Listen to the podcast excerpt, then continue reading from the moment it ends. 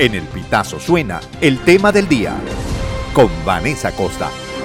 El pasado 16 de octubre se hizo viral un video en el que Melquía Alvarado González, un hombre de 87 años, denunciaba que su apartamento estaba ocupado por una mujer quien se instaló en el inmueble luego de que la inquilina de la vivienda le vendiera la propiedad de forma ilegal. Alvarado decidió alquilar su apartamento y vivir con su hijo para poder pagar las medicinas que tanto él como su esposa de 92 años eh, necesitan. El de Melquía Alvarado es solo uno de los casos eh, de estafas inmobiliarias que ocurren en el país. En ese sentido, la doctora María Constanza Castillo, abogado especialista en propiedad horizontal y arrendaticia y representante legal de Inmobiliaria CGS, recalcó la importancia de acudir a asesores debidamente certificados a la hora de hacer cualquier operación inmobiliaria. Lastimosamente nosotros tenemos la mala práctica de eh, desesperadamente cuando vamos a alquilar un inmueble o cuando vamos a comprar un inmueble, no nos percatamos que tenemos una cantidad de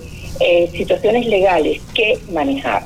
Por ejemplo, lo primero que yo eh, trato en lo posible es que la persona o el agente inmobiliario que está trabajando como mediador de esta negociación esté debidamente certificado en la Cámara Inmobiliaria Metropolitana. No cualquier agente de maletín que lo único que está pendiente es enfocar comisión. De la misma manera, Castillo afirmó que es importante contar con la asistencia de un abogado inmobiliario. La persona que va a adquirir el inmueble o que va a arrendar el inmueble debe, es el deber ser, estar debidamente asistido por un abogado especialista en la materia que básicamente certifique y vaya al registro a determinar de quién es la propiedad, si la propiedad está legítimamente este, registrada si el inmueble pertenece a esas personas.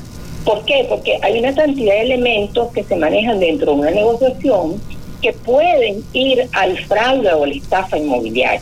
Comúnmente se está manejando. ¿Por qué? Porque la gente lo que quiere es, adquirir inmediatamente el inmueble y punto. Pero no, no, no. Debemos ir al registro debemos chequear el inmueble si pertenece a la persona, debemos certificar en las notas marginales si no existe una garantía, una garantía hipotecaria, porque definitivamente si hay una garantía hipotecaria yo me puedo subrogar en esa garantía hipotecaria, pero bajo mi aceptación como, como nueva propietaria. Entonces, al final, el tema es la falta y la diligencia por parte de los compradores o los arrendatarios de asesorarse como tienen que asesorar. La abogada también recalcó que antes de comprar un inmueble es necesario asegurarse de si quien lo está ofertando es el legítimo propietario y en caso de tratarse de un apoderado, verificar primero si el documento fue legítimamente otorgado. Si tú vas a comprar un inmueble, lo primero que tienes que ir a ver si la persona que te lo está vendiendo es legítimo propietario. Si la persona que no te, lo está, te está vendiendo no es el legítimo propietario, tú debes determinar bajo qué condición, cuál es la cualidad de esa persona que te está vendiendo. Porque a todo evento,